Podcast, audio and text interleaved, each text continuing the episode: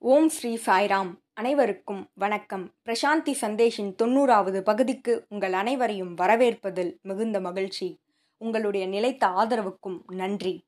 ஒவ்வொரு வாரமும் பகவான் சொன்ன பல விஷயங்களை பல கோணங்களில் நாம் பார்த்து வருகிறோம். அந்த வகையில் இந்த வாரம் நாம் பார்க்க இருக்கும் தலைப்பு திருப்தியான மனப்பான்மை. பொதுவாக திருப்தியோடு வாழ வேண்டும் என்று பெரியவர்கள் சொல்வார்கள். அதுவே மிகவும் முக்கியமானது. திருப்தி இல்லாமல் வாழ்ந்தால் மகிழ்ச்சி இருக்காது. வாழ்க்கையில் மகிழ்ச்சி இருக்க வேண்டுமென்றால் திருப்தியான மனப்பான்மை மிகவும் முக்கியம் என்று பலரும் சொல்வதை நாம் கேட்டிருக்கிறோம். ஜித்து கிருஷ்ணமூர்த்தி என்கிற பேரறிஞர் என்ன கூறினார் என்றால் யூ ஆர் த வேர்ல்டு நீயே உலகம் என்று குறிப்பிடுகிறார். இதில் யூ அதாவது நீ என்பது எதை குறிக்கிறது? நீ என்பது மனதை குறிக்கிறது. இந்த உலகத்தில் நிகழும் அனைத்து விஷயங்களின் தாக்கங்களும் எதனால் ஏற்படுகிறது? நம்முடைய மனதினால் ஏற்படுகிறது. உலகம் முழுமையும் மனதின் வெளிப்பாடே ஆகும். நம்முடைய கவலை வலி மகிழ்ச்சி ஆகிய அனைத்துமே எதனால் ஏற்படுகிறது? நம்முடைய மனதினால் ஏற்படுகிறது. நம்முடைய மனதின் தாக்கங்களே இவை யாவும் அவற்றின் பிரதிபலிப்பே இவையாவும். நம்முடைய மனதால் சொர்க்கத்தை நரகமாக காண இயலும் நரகத்தை சொர்க்கமாக காண இயலும் என்று கூறப்பட்டிருக்கிறது. ஆகவே உலகத்தில் நடக்கும் ஒவ்வொரு விஷயமும் ஒவ்வொரு விஷயத்தின் தாக்கங்களும் எதனால் ஏற்படுகிறது? நம்முடைய மனதினால் ஏற்படுகிறது. இந்த மனமே நாம் செல்வ செழிப்போடு வாழ வேண்டும். பதவி பெருமை புகழ் இவை அனைத்தும் பெற வேண்டும் என்ற உற்சாகத்தை தருவது மனம்தான். ஒருவரை நண்பராகவும் ஒருவரை எதிரியாகவும் காண வைப்பதும் இந்த மனமே. ஆகவே மனதின் வெளிப்பாடே அனைத்துமாகும். இது மிகவும் தெளிவாக நமக்கு தெரிகிறது. இரண்டு விஷயங்கள் இருக்கிறது. மனதினால் ஏற்படக்கூடிய அனுபவங்கள் மனதினை கடந்ததால் ஏற்படக்கூடிய அனுபவங்கள். இந்த உலகத்தில் நடக்கும் அனைத்துமே மனதினால் ஏற்பட்டவை.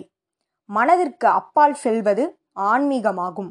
இந்த ஆன்மீகத்தில் நமக்கு திருப்தியானது அவசியமா? என்றால் நிச்சயம். நேர்மையாக சொன்னால் இல்லை. ஏனென்றால் ஆன்மீகத்தில் திருப்தி இல்லாமல் இருப்பதுதான் நம்முடைய வளர்ச்சிக்கு வித்தாகும். உதாரணமாக நாம் பிரசாந்தி நிலையத்திற்கு செல்கிறோம். சுவாமியை பார்க்கிறோம் தரிசனத்தை பெறுகிறோம். அப்பொழுது என்ன நினைக்கிறோம்?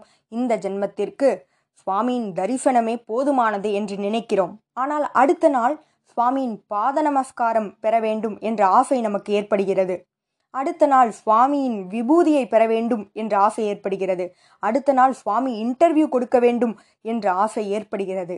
ஆகவே இந்த ஆசையானது முடிவில்லாது சென்று கொண்டிருக்கிறது ஆன்மீகத்தில். டிசையர்ஸ் ஆர் அன்எண்டிங் ஒன் அதாவது ஆசைகள் முடிவில்லாது இருக்கிறது. ஆகவே ஆன்மீகத்தில் திருப்தியின்மையானது ஏற்படுகிறது. இந்த திருப்தியின்மையானது எப்பொழுது ஏற்படும்?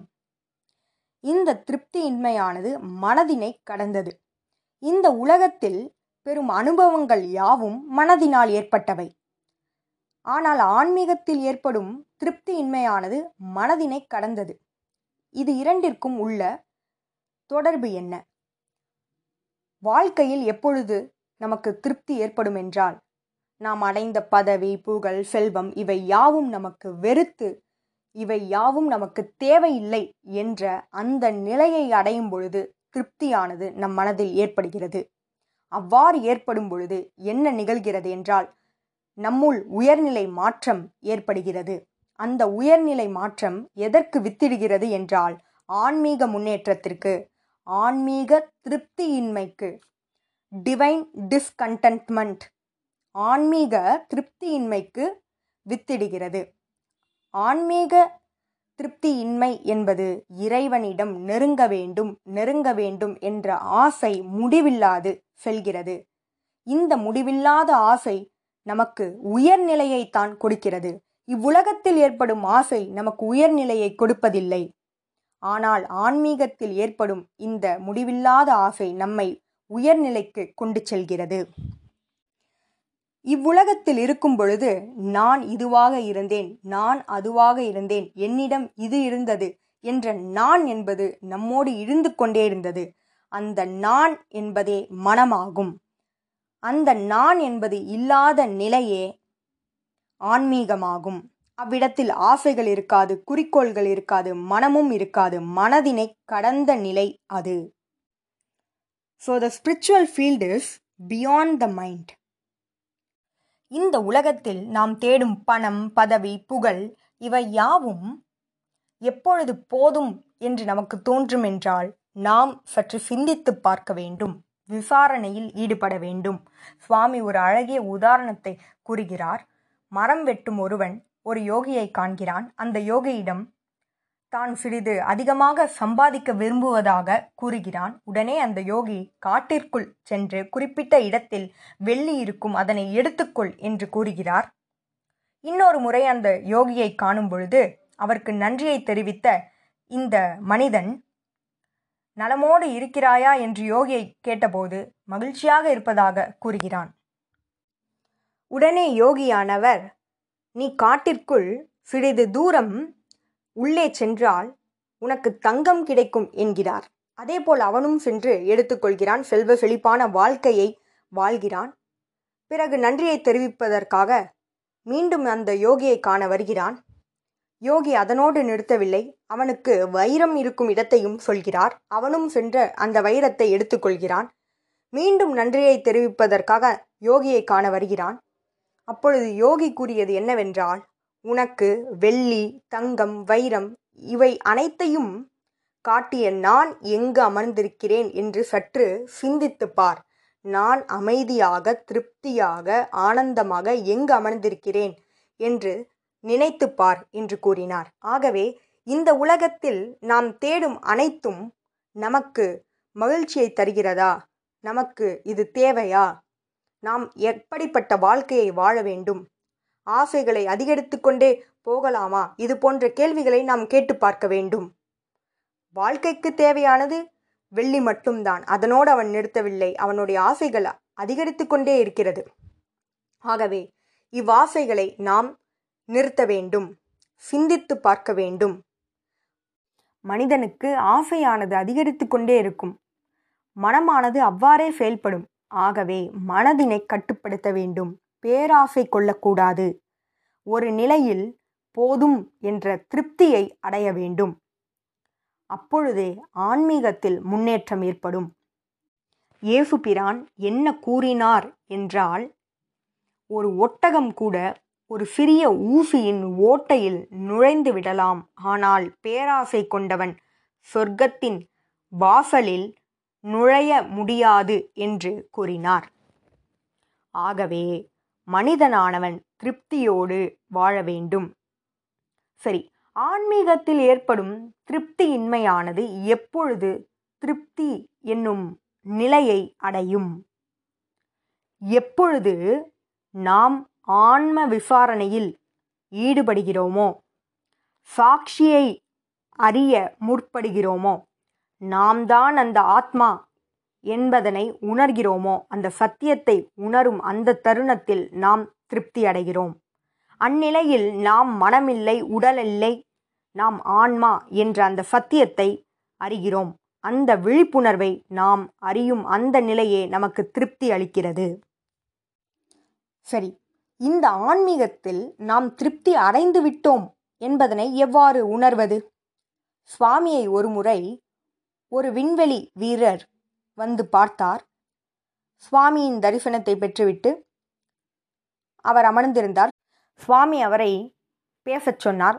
அவர் கூறியது என்னவென்றால் man walking on moon is not that important more than that God walking on earth is important அவர் என்ன கூறினார் என்றால் மனிதனானவன் நிலவில் கால் வைப்பது பெரிதல்ல.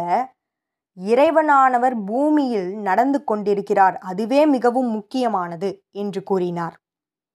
அதேபோல் இன்னொன்றும் கூறினார். அவர் நிலவிலிருந்து இந்த பூமியை பார்க்கும் பொழுது அதிசயமாக இருந்தது அற்புதமாக இருந்தது ஆச்சரியத்திற்கு அவரை உள்ளாக்கியது. அப்படிப்பட்ட பூமியை கொடுத்த இறைவனுக்கு நான் நன்றியுள்ளவனாக இருக்கிறேன் என்று கூறினார். ஆகவே இந்த சிருஷ்டிக்காக நம்மை சுற்றி இருக்கும் பஞ்சபூதங்களுக்காக மலர்களுக்காக மலையின் அந்த மேன்மைக்காக அனைத்தின் வல்லமைக்காக நாம் இறைவனுக்கு நன்றியுள்ளவராக இருக்க வேண்டும். இந்த உடல் இயங்கிக் கொண்டிருக்கிறது என்றால் அது அவருடைய பெருங்கருணையால். உலகமானது இயங்கிக் கொண்டிருக்கிறது என்றால் அது அவருடைய பேரன்பினால். ஆகவே இந்த ஆன்மீக திருப்தியை எப்போது அடைய முடியும் என்றால் நாம் வாழும் வாழ்க்கை இறைவனின் சிருஷ்டியே இறைவனின் பிரதிபலிப்பே இறைவனே எங்கும் நிறைந்திருக்கிறார் என்ற அந்த விழிப்புணர்வை அடையும் பொழுதே அப்பொழுது நம்முடைய மனமானது அமைதியாகவும் நடுநிலைமையோடும் முழுமையான விழிப்புணர்வோடும் இருக்கும். இதுவே நமக்கு ஆனந்தத்தை வழங்கும். ஆகவே மனதில் இரண்டு நிலை இருக்கிறது. மனதால் ஏற்படக்கூடிய இந்த உலக வாழ்க்கை உலக பிரதிபலிப்பு. அவை வெறுப்படையும் பொழுது ஆன்மீக திருப்தியின்மை ஏற்படுகிறது. அந்த ஆன்மீக திருப்தியின்மையில் நான் என்பது இருக்காது மனம் என்பது இருக்காது. எப்பொழுது அது திருப்தியடையும் என்றால் இறைவனே நாம் நாமே ஆத்மா என்ற அந்த சத்தியத்தை அறியும் பொழுது நமக்கு திருப்தி அடைகிறது அந்த சைதன்யத்தை உணரும் பொழுது நமக்கு திருப்தி ஏற்படுகிறது. அப்பொழுது உலகமே இறைவனின் பிரதிபலிப்பாக நமக்கு தெரிகிறது. அப்பொழுது ஆனந்தம் மட்டுமே நிலைத்திருக்கும். அந்த முழுமையான விழிப்புணர்வில் அமைதியும் ஆனந்தமும் நிலைத்திருக்கும். இதனை அறியக்கூடிய வல்லமையை இறைவன் ஒவ்வொருவருக்குள்ளும் கொடுத்திருக்கிறார். இதனை நாம் உணர வேண்டும். ஆகவே ஆன்மீக திருப்தியின்மையின் மூலம் திருப்தியினை அடைவோம். இதுபோல பல செய்திகளோடு உங்களை அடுத்த வாரம் சந்திக்கிறேன். ஜெய் சாய்ராம்.